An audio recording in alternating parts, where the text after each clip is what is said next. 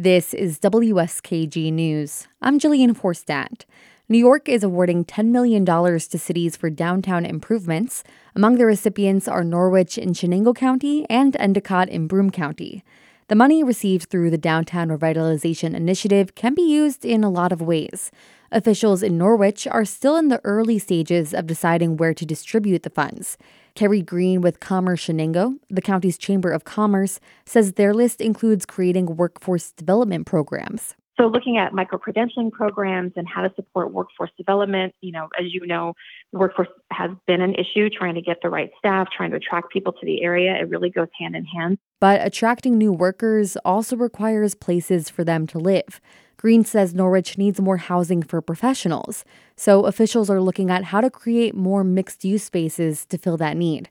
Shops and restaurants on the bottom floor and apartments on top.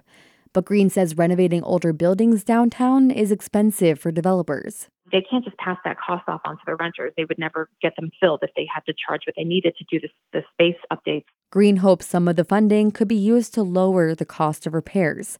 Officials in the village of Endicott also want to attract more workers. Endicott's mayor says she hopes to use their piece of the funds to add more amenities, like an ice skating rink and farmers market. New York launched its downtown revitalization initiative in 2016. It's expected to commit $200 million to projects in the latest round of funding. Jillian Forstadt, WSKG News.